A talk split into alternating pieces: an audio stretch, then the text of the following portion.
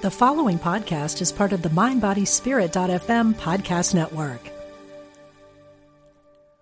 Are you looking for a new and empowering lens through which to view your life and your health? Then register now for Get Healthy with Sound, a weekend workshop with Eileen McCusick, an innovator in the fields of therapeutic sound, electric health, and the human biofield. May 24th to 26th at Omega Institute in Rhinebeck, New York. Learn easy and accessible techniques to reduce stress, improve focus, and increase energy. Learn more today at eomega.org/thrive.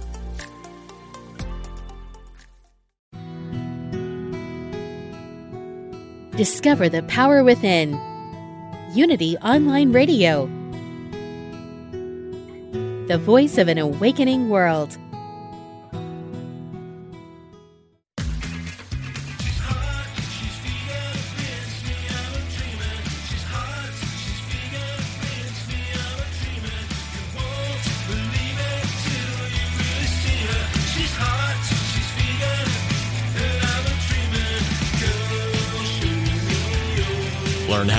Better, get healthy, and help animals. Welcome to Main Street Vegan with your host, Victoria Moran.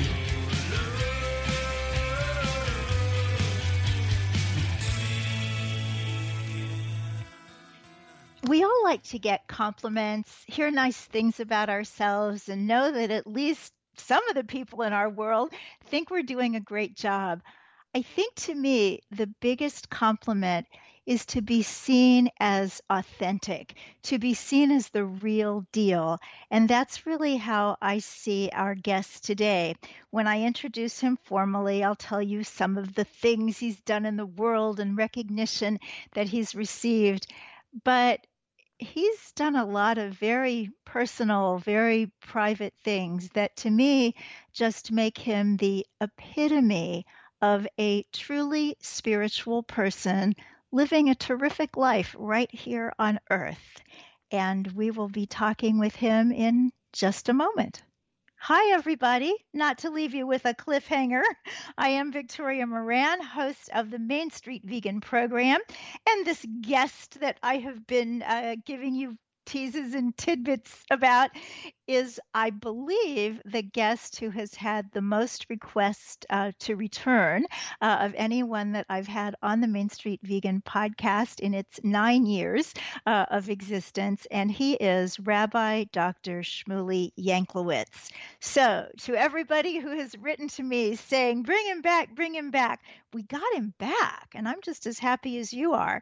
So, for those who do not yet know the rabbi, Rabbi Dr. Shmuley Yanklowitz is the founder and CEO of Shamayim, a Jewish animal advocacy movement. Newsweek named him one of the top 50 rabbis in America, and the Forward named him one of the 50 most influential Jews. He is the author of 20 books on Jewish ethics and spirituality, and it is my great pleasure to introduce Rabbi Yanklowitz. How are you doing? Thank you so much, Victoria. I'm doing great now that I'm here with you. So thank you for making the space to talk. Well, it's wonderful to to talk with other people who are also trying to do something amazing in the world, which you do every single day. So, I want to start with a little bit of background just on Judaism because we have listeners of every faith and and no faiths. My understanding is, and tell me if I've got this term wrong, that you are a modern Orthodox rabbi, and yet I think the average person hears that word Orthodox and thinks, I don't really know what that is, but I know it's not modern. right. Modern and Orthodox appear to be oxymoronic, and uh, Orthodox means kind of past rooted, and I guess modern could, and in theory, mean contemporary or present. Um, and that is precisely the tension that we are striving for the struggle between eternal truths and progressive opportunities, being past rooted and future looking, being guided by uh, timeless wisdom, and being open to new wisdom. And how do we do that? It's, it seems like it's easy to get stuck in one place or the other. Because then at least you've got the the writings, the teachings to support you, or you've got the news and your friends to support you. But when you're trying to get a balance, it seems like it would get you kind of off balance sometimes. Yeah, this is actually exactly what I think it means, or at least one part of what it means to strive to be godly. I don't know who God is, but I but I know I, I mean I think I know a little bit about what it means to try to be godly. And in the Jewish tradition, one way to God is called Chai B'Kayim, that God is living and um, rooted, which is to say not changing, like committed, eternal, but also evolving. And I think that's a great challenge for us today as well. Like, what part of myself is so crystal clear in my ethics and my identity and my spirituality? And what parts of myself am I looking to kind of grow or evolve or change in new directions? and I know people who like one or the other. They love the rootedness in all of their ideology or their identity. And I know others who love every new new news article and are able to shift every part of their life based upon new trends and fads. And I think both of those paths, you know, leave something wanting. Um, you know, that I think as humans we are uh, we are we have an innate need for both of those. And so how do we do that? I don't think it's easy, but I think having spiritual practices that help us to focus on both of those. There are things in our life like love that should always be there and always be cultivated. That's the rooted part of us, or a commitment to justice. And then there's the parts that change about how we experience our role in the world, how we experience relationships, and to constantly be in that dance between back and forth between the two. Well, it's quite a dance. Maybe we're all Sufis. in our own way. so yes. just just to give us the very basics, I, I feel like we have so much luxury today that we have the whole show, and last time it, it was just half. So I feel like I, I want to ask you some easy questions and some deep questions too. So just to give everybody who's not Jewish and doesn't have an understanding of Judaism, can you give us the kind of of uh, Cliff's Notes version of what do Jews believe? Uh, yeah, I'm, I'm so sorry, Victoria. Part of your question faded out. What do Jews believe? You're saying in general, or was there a specific framework? No, I just in a very um, elementary way for somebody oh, who's see. never asked that great. question or heard an answer before. Great, great, uh, perfect. Thank you, for, thank you so much for that. I've never been asked that question. it's so great. So the first Jew is Abraham, is Abraham. And he is selected, so to speak, because he is a person who is la'asot tzedakah umishpat. He's a person who pursues justice. And that is the raison d'etre of, uh, uh, in the biblical ethos of what it means to be a Jew, to be a person who is willing to struggle and push back in order to pursue what is right. And that is the same thing in terms of where the Jewish people get their name. Jacob, the son of Isaac, um, the son of Abraham, just following the paternal line, um, is um, is his name changes to Yisrael, to Israel, because he wrestles with God and humans, and because he's willing to struggle in the world, he earns that name. And so I think in summary, what Judaism is, is ethical monotheism. It's a commitment to monotheism of one God, understood in the broadest sense. Um, but also because of, of God's presence in the world, we have ethical obligations uh, towards the sparks of holiness, the sparks of godliness that are found in everyone and in everything. And so, how do vegan values, I, I know you're a, a, vegan, how do they fit in with Jewish values? That's a great question. You know, so Judaism, I would say, um, has both laws and values. Um, Jewish law, known as halakha, is also playing that dance between rootedness and evolution. Um, and the values are much more in a rooted sense. The values are always there. The laws evolve as those as those values get applied to new contexts. And so it would be absurd to, for me to suggest that veganism is a timeless value applied through all the laws and all the eras. I don't think any tradition can claim that. Um, and yet, what we see over and over is a sensitivity towards suffering, a mandate to be not only do compassionate acts but be a compassionate person, and a concern for all living uh, creatures.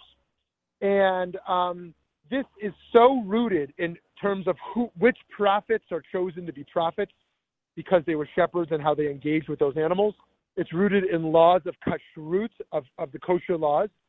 It is rooted in uh, in various uh, uh, holidays and in types of liturgy, um, in terms of what what attributes, divine attributes, we highlight, and and thankfully, Judaism is not only past looking, but also future looking, for some even messianic looking, um, in the sense that there is progress towards an, a, a, utopia.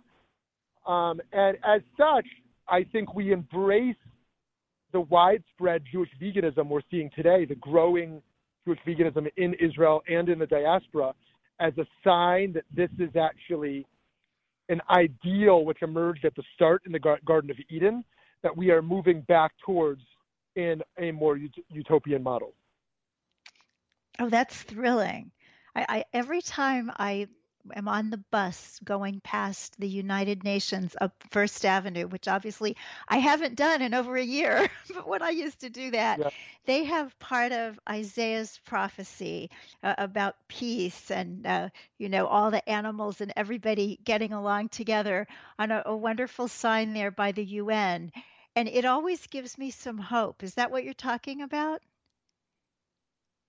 Yes, that is a big part of it. Exactly. This this sense, yes, and I, and I love seeing that. You know, when we used to do protests out there at the UN in New York, seeing this Isaiah peace wall, and seeing that actually, veganism is not just don't eat animals, don't eat animal products.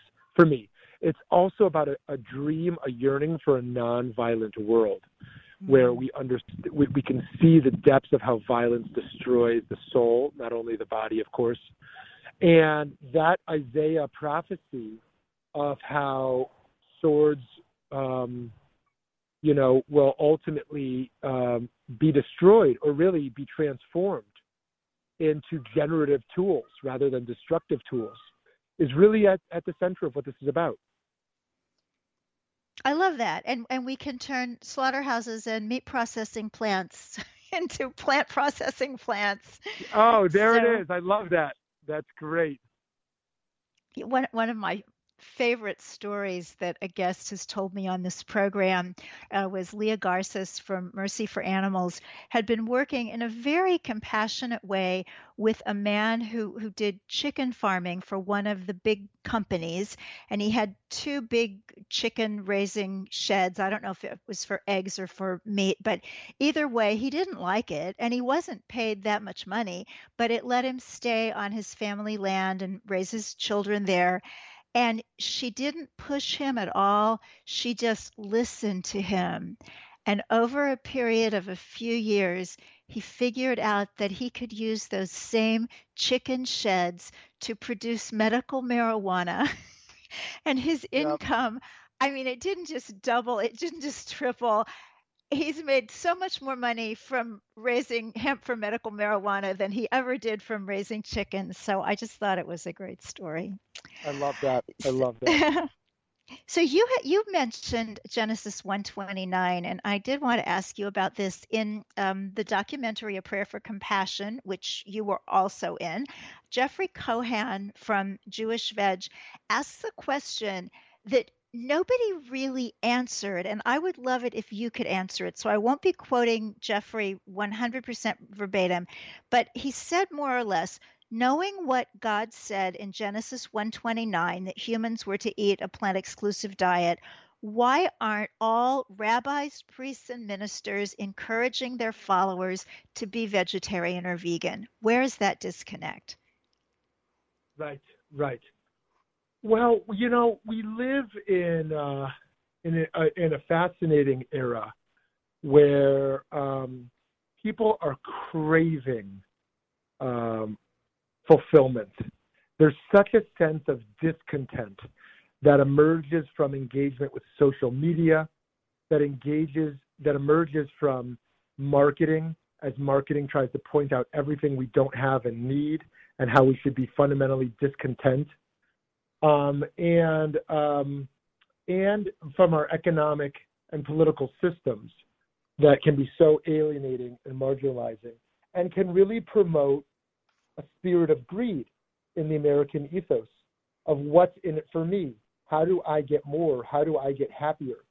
And as such, we are so uh, we are so influenced by what has become our central identity piece for most Americans, which is consumerisms.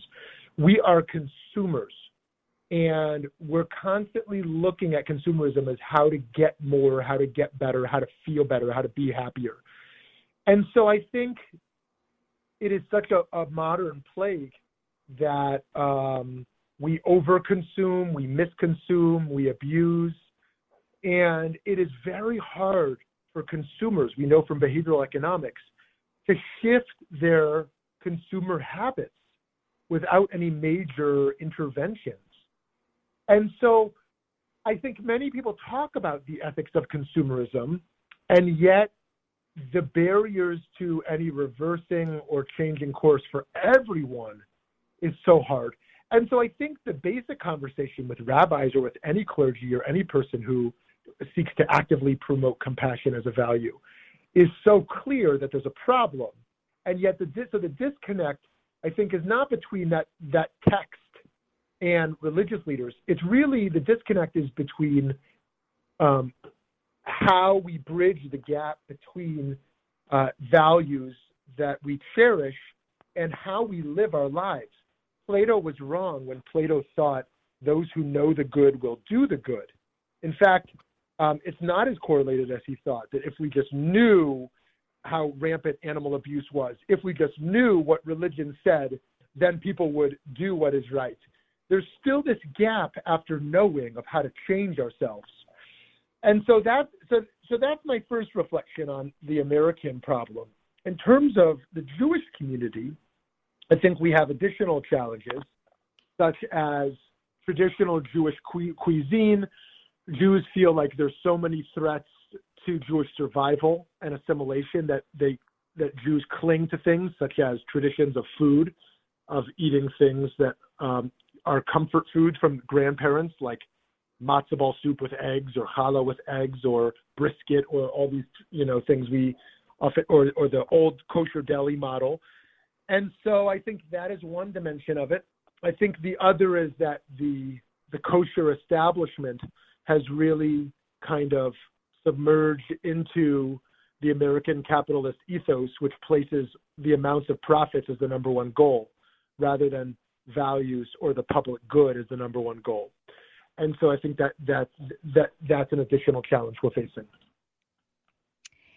It is. I, I love what you talked about that just knowing the good doesn't mean that that you'll do it we had uh, Bruce Friedrich speak at a, a, wonderful new organization I'm part of, the Compassion Consortium, which I'll tell you about during the break, and you can uh, tell me if you would ever love to come and speak for us one day. I hope you will.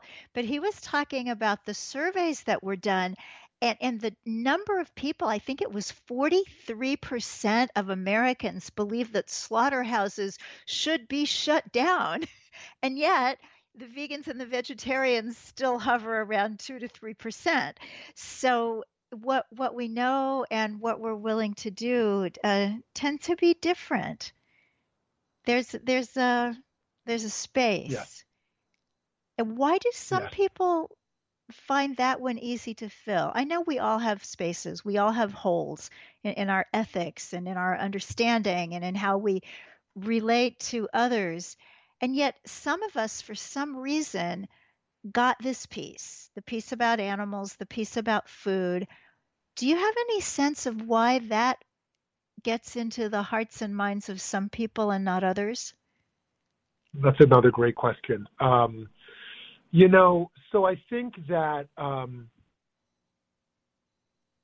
that there's there's a few pieces there. One is that we really are collective beings. We think of ourselves as independent and making up our own mind and determining our own fate. But we know from situational ethics and from social psychology that humans are so deeply influenced by their environments, by their workplace, their families, their friend circles, their communities. And um, and so it's really a part of changing the collective that indi- individuals to sustain their commitments need partners, they need communities. And so one person in a family might decide, hey, I'm going to be vegan, but without family support, it becomes very difficult um, to not have that reinforcement and that community being on the same page. And um, and so we see that again and again. This is also the phenomenon with diets that that people who have fundamentally different diets in the home, it's much more difficult to maintain such such diets, and uh, or in, or interreligious marriages. Um, it's it, it, it, when the family's not on the same page with a religion, it becomes even more challenging to kind of sustain a religious lifestyle in a sense. So it's true on, on all kinds of things. And then we saw over the last four years with political marginalization what happens when there's different political ideologies in the same home and, and the breakdown of trust that, that, that, that occurs but I think that going going one one level deeper there is um, I think that we can have a tendency to normalize um, or to justify what has been normalized, which is to say that um, yes, it's a real problem, but if everyone's doing it, it's not such a big problem. You know, even when people knew smoking was was was harmful to the health, if if it was such a widespread phenomenon, um, I don't really need to stop. And that's true with so many social vices um, that we are able to um, justify what has been normalized, even while we know on an ethical level it's unjustifiable. Do you do you have any thought on um, human to human getting along? Say it again. Of who getting along? Uh, of people getting along with one another. I mean, Oh, yeah. it's completely um, cliche to say that there's a lot Right. of divisiveness in this country, but the fact that Right. there's this much divisiveness during a crisis, usually a crisis Right. brings people together. Yeah, I, I'm Right. completely stumped by it. Right. Yeah. Completely. Completely. Yeah. You know, it is. Uh, I wish I had the answer to this one. I I am uh, as stuck on this on this one as I am um, uh, as uh, as as I am with with uh, with other moral problems because on the one hand, I do believe believe in deeply in pluralism and in bridge building and in dialogue. On the other hand, I do believe in setting red lines as to moral behavior um, where dialogue is not the answer um, and that there are some things we can consider to be so egregious that that such views don't don't deserve tolerance. And so I think we're in a very uh, big predicament. Um, it- like you said, it normally takes a crisis, like a war or a pandemic, to build a sense of collective unity um, and tolerance. But uh, we have not seen that here, and that just shows how deeply entrenched uh, you know our ideologies are today. Um, prayer, is that part of your life? A big part. So I guess we can always do that. Yeah, I- exactly. Prayer. I've been a little saddened, you know, when, when people will say, I'm sending thoughts and prayers. And and it, it just has this terrible reputation these days of, yeah, right. But you know, sometimes that's what we're left with until the prayers give us some inspiration as to how to act. I think that's right, and I think the the most fundamental goal of prayer is to cultivate humility, to cultivate the sense that we don't exactly know, that we are important but also small, and to take ourselves less seriously, and to take others more seriously. So I I, I think you're exactly right. Uh, well, that's a tweet for you. You you mentioned social media a few uh, conversations back. Do you do your own social media? Do I engage on social media? Yeah. Yeah. Oh, yeah. Quite a bit. Um, I, uh, I, I have private Facebook pages. I have public Facebook page. I use Instagram. I, I guess to some degree I use Twitter, but not really. Um, uh, I'm on LinkedIn. I started using Clubhouse, and so I see the good and the bad and the ugly. so how, how does one navigate that? I think my big question is, I don't really mind it. I just really don't know exactly what I'm doing here. People seem to like the best if I post a picture of my rescue pigeon. And it's like, okay, but how many pigeon pictures do you really want to see? Right. Right. Yeah. So, yeah, I mean, the power of social media to connect us and generate new ideas and brainstorming and build community and share new content is enormous. It's just, it's the most powerful thing that of the democratization of, of, of voices so that more people have a platform to, to share and, and to connect. And yet we're holding more relationships than we have ever before, and those relationships are weaker than ever before. And so it naturally can lead someone to feel lonely um, or to feel like the question no longer is how do I do the most good, but how do I cultivate a public perception that I'm doing the most good. Um, and we can almost lose, one can lose one's integrity in, what, like you said in the beginning of this call today, so powerfully, about the search for authenticity, the search to, to, to really find our own calling and pursue our own unique work in the world. We can lose focus on that based upon, hey, my authentic calling only gets 10 likes, but my inauthentic calling gets 100 likes. Maybe I should do more of that. I love you know? it. We need to go to break. But uh, oh, that's perfect. And we'll continue right where we left off, more with Rabbi Dr. Shmuley Yanklowitz here on the Main Street Vegan program.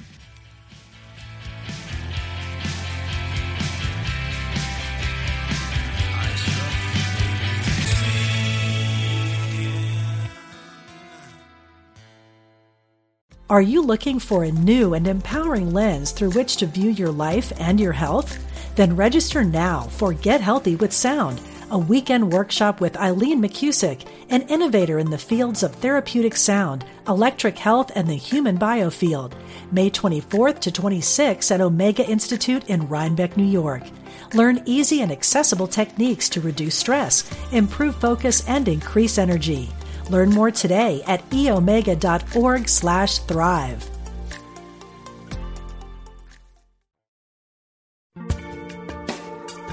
Thanks for joining us. This is Unity Online Radio, the voice of an awakening world.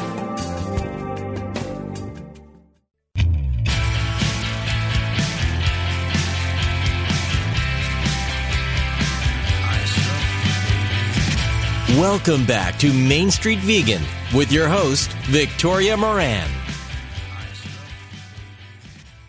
I am so excited to get back to this conversation that after nine years of knowing when I'm supposed to talk, I started talking before the music. So that will tell you what a conversation with Rabbi Shmuley Yanklowitz will do for you.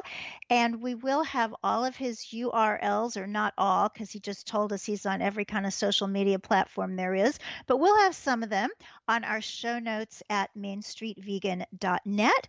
And you can also check out mainstreetvegan.net if you are interested in the possibility of training to be a vegan lifestyle coach and educator through Main Street Vegan Academy, or if you'd like to check out our weekly blog, which this week is um, an excerpt from a wonderful new vegan cookbook, Veganification. So I uh, hope that you get a kick out of that. I also want to do a shout out to our sponsor, the good people at lovecomplement.com. Their basic product complement core gives you the nutrients that you absolutely want to get from somewhere if you are a plant based person. So the B12, D3, The omega 3 fully formed fatty acids and vitamin K2 are all in there, easy, liquid, nothing to swallow. And there are other supplements that they have which contain additional nutrients. They have a new protein powder. So check them out at lovecomplement.com. And if you put in the discount code Main Street, all caps, then uh, you'll get yourself a discount. And the final announcement before returning to our wonderful conversation today is that the Compassion Consortium has launched in earnest. If you weren't there on Sunday, and oh my gosh, a lot of people were there. We had such a wonderful turnout. Thanks to everybody who was there. But you can watch that on YouTube. Uh, we've got a tiny URL for that, tinyurl.com slash cc service one. CC for Compassion Consortium, service numeral one. And we hope to keep that with service two and three and so forth, so that if you can't listen on the fourth Sunday of, of every month. You can catch that later on YouTube. And I just spoke with Rabbi Dr. Yanklowitz during the break, and he says that uh, he'll speak for us one of these Sundays. So you want to keep an eye out for that. So, Rabbi, we were just talking about social media when we stopped for the break. Do you have anything more to say about that? Um, no, I mean, there's so much more to say about that, but um, uh, but yeah, just to pick up on that final point, which is that I believe that at the center of spiritual integrity is to choose to do what is right over what is popular. And if we choose to use social media, yes, we can follow best practices to maximize engagement with our work, like building a vegan movement. But we should always maintain that compass. Am I doing what's right or am I doing what's popular? I love that. You have so many books, fabulous, amazing books. I don't think you've ever done one that's just little fabulous sound bites. And I don't know if you would consider that too lightweight, but you're just so good at them. So, just a suggestion. So, Thank I you. do want to, speaking of your books, um, in your book, Postmodern Jewish Ethics, you have a chapter called Can Houses of Worship Commit to Going Plant Based? Can they? And why is this important? Great question. So we have a at Shamayim we have a program called the Synagogue Vegan Challenge, where we fund synagogues in partnership with Veg Fund to uh, to start transitioning towards vegan of giving vegan offerings and vegan education, and we will underwrite the cost of the, of those food programs. And we have found that there's enormous receptivity to that. That these institutions, especially the ones that have been around a long time, don't know how to make such a pivot, and they really need an intervention. And I think this is so important because community has broken down in America, as as was famously uh, written in in in the book by the Harvard psychologist Professor Putnam, Robert Putnam, a, book Bowling Alone, that people used to be in bowling clubs, and now he looks at the phenomenon of how uh, bowling teams and now they bowl alone. To, to, to demonstrate the problem, the breakdown of community, the breakdown of the collective, or even even friendship. Some decades ago, the uh, the average man, of course, women are, have have historically been much better at maintaining friendships than men, but the average man in America had about three friends they could turn to in a time of crisis, and that number dropped down to less than one uh, on average. The breakdown of friendships, the breakdown of community, and so religion offers one of the last types of kind of sustainable community in America. Um, uh, and I think we can't dismiss how much power there is there to shape the American culture um, and, the, and, and, and to shape individual behavior. And so I think it's not only important because, uh, because it, it, it matters that we see change everywhere, but because of the ripple effect that religion can have on American culture itself. And so, do I think it can happen? I do think it can, and I think it's mostly going to happen from the bottom up. For pastors or imams or rabbis or priests or ministers to to do this from the top down, it would lead to a revolt, you know, of sorts. it really needs to be empower voices within the community and uh, and and um, and build it on, on, through a grassroots effort. We've seen that to be effective. Mm. So some people have revolted. They they just don't have any interest in organized religion, but many of these do still value a spiritual life and they identify as um, spiritual but not religious, something of that nature. And when you were talking about that when you were kind enough to teach a class for us in the Main Street Vegan Academy master course last fall. You said it's fine to be spiritual and not religious as long as your spirituality has the rigor that religion would require. Could you riff on that some? Yeah, you know, um, it would be like to me someone saying, I'm vegan when I feel like it. You know, like when I feel like eating a meat burger, I do it. When I feel like eating vegan, I do it. I say, well, you know, I'm glad you're vegan sometimes, but you know, wouldn't a commitment be more robust? And so too, like I, I, I don't mean to discredit anyone who identifies as spiritual but not religious. I know it's a very popular trend today, but really I view it as a very similar phenomenon. Uh, I understand religion to be a sustained, disciplined spirituality, a sustained, disciplined commitment to community and to and to ethics. It, it does not have to mean all the negative things that for religion of dogma and of of uh, you know lack of critical thinking. Um, it, you know, it, that, but rather religion at its core, I think, is about embracing ritual, embracing prayer, embracing community, embracing study, embracing practices that make sure we maintain our spiritual commitments. And so for me, like veganism is, is a discipline. Like it is a discipline to commit oneself to such a lifestyle. And so too, religion is is a discipline. I know that sounds rigid, but I don't mean it in a rigid way. I think that through the rootedness, we become free. We find our freedom by committing. You know, it's like I it's it's just like how we commit to a life partner you know, anyone who's committed to a life partner, we don't say, "Oh, I'm committed to you on Wednesdays and on Thursdays, you know, I'm not committed to you." Like, what kind of relationship is that? A parent and a child, or a romantic partnership, or a parent, you know, or a sibling. You know, I think rather that real love requires work. You don't say that at a wedding. It doesn't sound super romantic all the time, right? But so too, like spirituality requires work and it requires community and discipline. And so I think that um, that maybe there's need for alternative types of religious communities you know, and expansive notions of what it means to be religious.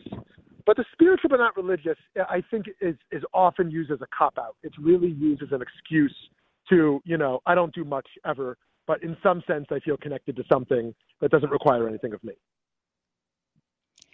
Yeah, I've been studying a lot of yoga philosophy. That seems to be my um, pandemic exploration. I mean, I've been around yoga for a really long time, but but not to the the point that I am now. And it's saying just the same thing that that the discipline gets you to the point where you could hope to be spiritual. that there, it's um, exactly. very much a part of the thing. Exactly. Fascinating. Because That's, you know, I, I, I really do think that nine. I'm giving a random number here, but nine out of ten times ritual doesn't work. It doesn't work. It only works that one out of ten times because you sustain the commitment. You know, nine out of ten times you're distracted, you don't really feel it. Yeah, it's comforting, but not transformational. And one out of ten, you're like, wow, oh my goodness, was that healing or refreshing or life changing? And so I think that if you just want spiritual, then we're gonna we're gonna leave from the practices that have the most transformative potential. Yes. Love it. So somebody just sent in a, a, text question, and she is asking where kashrut, the kosher dietary practices, fit when someone is a Jewish vegan. Yep, great question. So um, yes, as as a traditional Jew, um, I'm very committed to kashrut, and um, and I think there's a number of ways this connects. First, I do view it as the natural evolution of what kashrut is meant to be, um, and uh, I consider veganism in its fullest sense to be a kosher practice. So that's the most important thing I want to say about that. But in addition, I think the the kosher piece enhances um, in how far we want to go. For example, and I know this might be too much for some for some, if you go to a typical vegan restaurant, as I have inspected, the, you know, ingredients in them, they don't check minuscule ingredients. They, they, they don't always buy products that are completely vegan. They, just ones that kind of appear to be. There's no eggs in it. There's no milk in it. Obviously, there's no meat. But if you get into some of the smaller ingredients and you look at what it actually is, a lot of those products um, emerge from uh, emerge from animals you know, like bug dyes or or fats or things like that. Um, and and it's it's very common. And so so the kosher part actually, because the kosher certification would never go for that, it enables me to to go deeper into um, into some of the minutia. Um, and so uh, th- those are my first two replies. And the third one, I think, is that kashrut is ultimately um, a mechanism of elevated spiritual consciousness when eating. And it's easy to be a vegan but not be spiritual, you know, just feel kind of self righteous in it, but then um, it not make us more compassionate beyond that. And I think that what the what kosher does, and I'm sure other religions have other vehicles for this, is it is it it, it, builds into every eating experience a blessing and a consciousness that what I'm doing is giving me energy in order to do more good in the world. The meal is not the end of my virtue, it's the beginning. It's the beginning. And that's what I think a kosher consciousness is about. Oh, you, you have to do that book. The meal is not the end of my what was the word you used? The meal is not the end of my of my virtue, but the beginning of, of that commitment. I mean, come on. that's that's exquisite. That's extraordinary. Thank you, thank you, and and I'm thank sure you. that the questioner uh, got a lot out of that. So, tell us about you. I, I know that you you live this this beautifully committed and active and delightful life. So, tell us how you started out and how you got here and what your life looks like day to day. Yep. Yep. Thank you. So um, I grew up in an interfaith home, uh, a compassionate Jewish parents and a compassionate Christian parents, and we moved a lot um, for my parents' work from between countries and cities, and um, I ultimately uh, found myself yearning for service and spent a lot of time in villages in the global south, uh, working with communities. And then in yeshiva in Israel, uh, in study centers, um, we're uh, exploring ancient texts and spiritual practices. And realized I wanted to be a rabbi because I was attracted to, um, really attracted to what emerges from a sustained focus on mortality um, that so many people run away from, but the sense that we are all going to die and life is extremely short. And what does that mean for us as a sustained daily focus? Uh, to constantly live each day mission focused and value focused, and to realize each breath is a gift and each breath is also a responsibility. And so I do a lot of my work today in Jewish context, a lot in interfaith context, um, a lot in traditional religious communities, a lot in progressive spaces, kind of kind of go between a lot of different communities and um, and just feel very fortunate to have a very wide range of relationships that I'm privileged to have and feel that um, being a rabbi is not only serving my community and serving the Jewish people, but really being an advocate for humanity and, and, and for animals. And you also are a foster parent. Tell us about that. Yeah, so we have, uh, my wife and I have fostered um, many children in addition to our biological kids, who are amazing. Um, and uh, it has been uh, very rewarding and challenging every time a child arrives in our home uh, to meet their needs and meet our children's needs. And um, but you know, one of the one of the many issues that keeps me up at night is that of of abuse children who have abu- been abused or neglected and are in desperate need of home, uh, uh, desperate desperate need of a home. And we have about 700,000 vulnerable children who pass through the foster care system each year in America. 700,000. I mean, it's enormous. And so uh, that's one of the cases where it's not effective on scale because, you know, we only bring, you know, usually just one child at a time into our home. Uh, our last our, our last case was two was two brothers, but usually just one.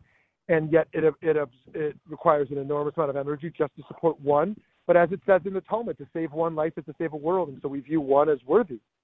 And so we built a nonprofit called Yatom, where we are supporting families in their foster journey. Wow. And you donated a kidney to a stranger. What prompted that act of love? Well, that was really such a gift to me to have had the opportunity to do that. And I gained so much from doing that. Um, you know, a new perspective on body and on life and mortality and and just realizing that um, my belief that that the divine placed two kidneys into our body, one for us and one for someone else. And um, I think we can solve the crisis of, of kidney failure through altruistic donation. At the very least, everyone being an organ donor after their life. And for those who have the health or the ability uh, to do it while living, um, that's also wonderful. And so I've become a resource for folks who are considering that. I'm happy to. I actually have a book coming out on that this coming year on what that journey can look like medically, philosophically, spiritually. And, uh, you know, once again, this kind of comes back to the similar theme of, of what do we do with our limited time to perpetuate life and the sanctity of life while we're alive. Oh, that's that's really beautiful. We had a, a student in the last Main Street Vegan Academy who has also donated a kidney to someone that she she didn't know. I believe she has some sort of group, maybe a Facebook group of of vegan kidney donors. So it, it's uh, the the word is getting out that uh, we we can do lovely small things and we can do lovely huge things and it's wonderful. I feel very blessed to know people who, who are doing um, the huge stuff. So, as you look around at the world today, if if you could just sit down with every young person, well, we'll just say in America, that'll be enough, and and give them some guidance on how to go forward with what we're facing, what would you tell them? Amazing, amazing question. Just one comment on the last bit before we move to that, which is that on this issue of saving life, I, I continue to believe that um, the most urgent crisis really is the animal abuse issue because it's on both uh, both uh, quantitatively and qualitatively the most amount of suffering that when you look at the the tens of billions of land animals that killed for food each year, not to mention the fish, um, that um, and the way their lives look before they're killed, that quantitatively and qualitatively, this is the greatest amount of suffering. And so, if we care about reducing suffering in the world, it is impossible to avoid this issue and its centrality. So, I just wanted to to, to connect that to the to the issues of uh, that we were just talking about in terms of saving life. Um, in terms of, of young people in America, you know, I really do think that uh, um, we are in a very scary, lonely time for young people in America. Suicide rates are higher than ever. Um, the breakdown of in-person engagement, even in-person dating, you know, everything done through apps and and again social media and um, and real a sense of isolation and of loneliness and of inadequacy that is so rampant. Um, of course, there's so much positive there among young people in America as well. But just looking at the scary trends, I think that um, I really do think that spiritual integrity is the path forward. Whatever one is going to do with their life, whatever religion or whatever engagement they're going to have in the workforce um, or type of, of, of, of home they're going to build. I think the sense of how will I engage in spiritual practices on a daily basis that remind me of who I am already and help me discover who I can be? And to put forth practices in one's life where one can constantly be asking themselves the big questions of checking in with themselves.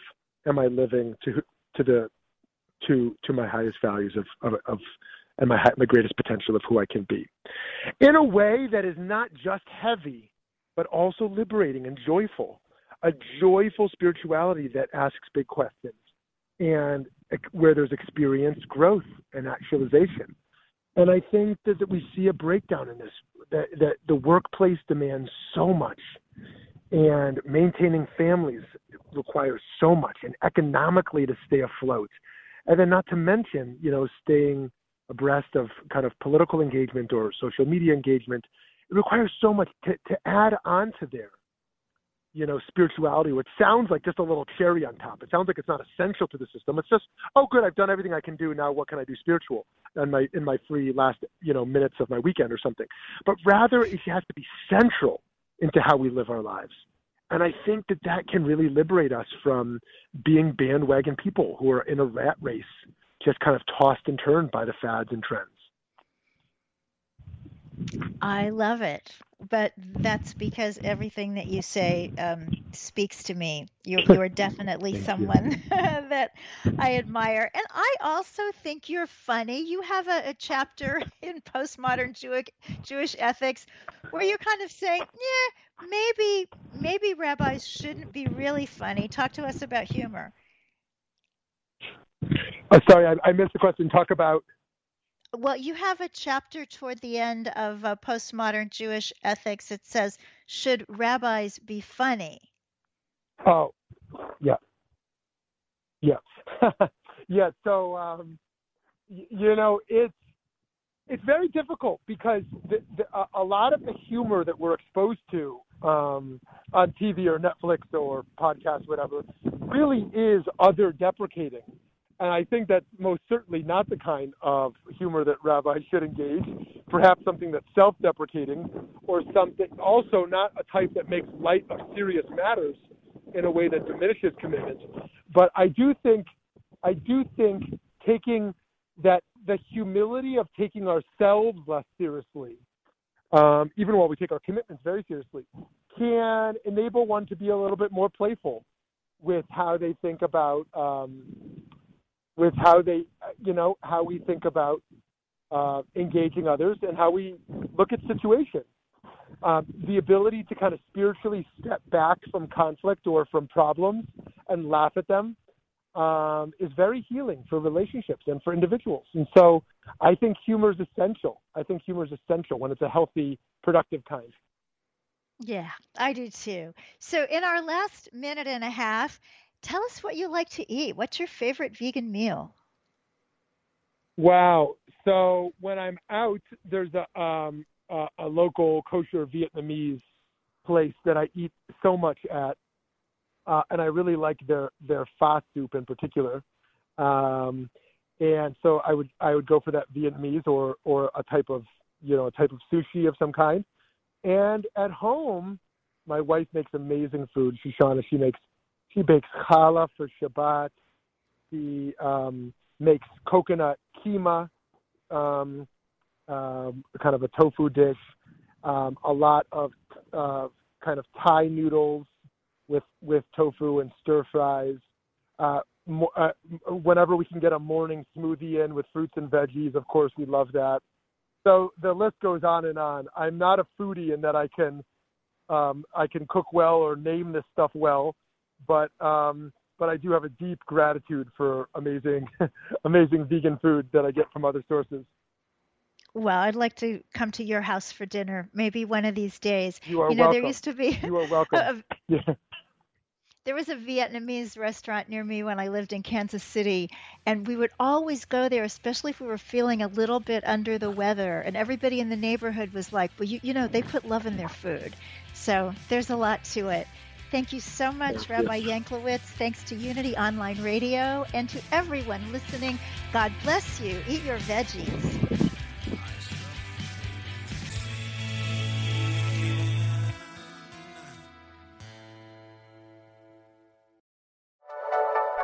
Thank you for listening. This is Unity Online Radio, the voice of an awakening world.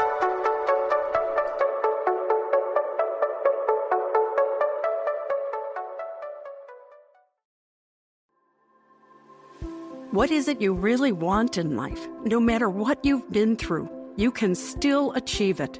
I'm Sandra Anne Taylor, and in my Energy Activation podcast, we'll explore the science of manifestation, and I'll give you specific techniques to shift your energy in order to make your dreams a reality.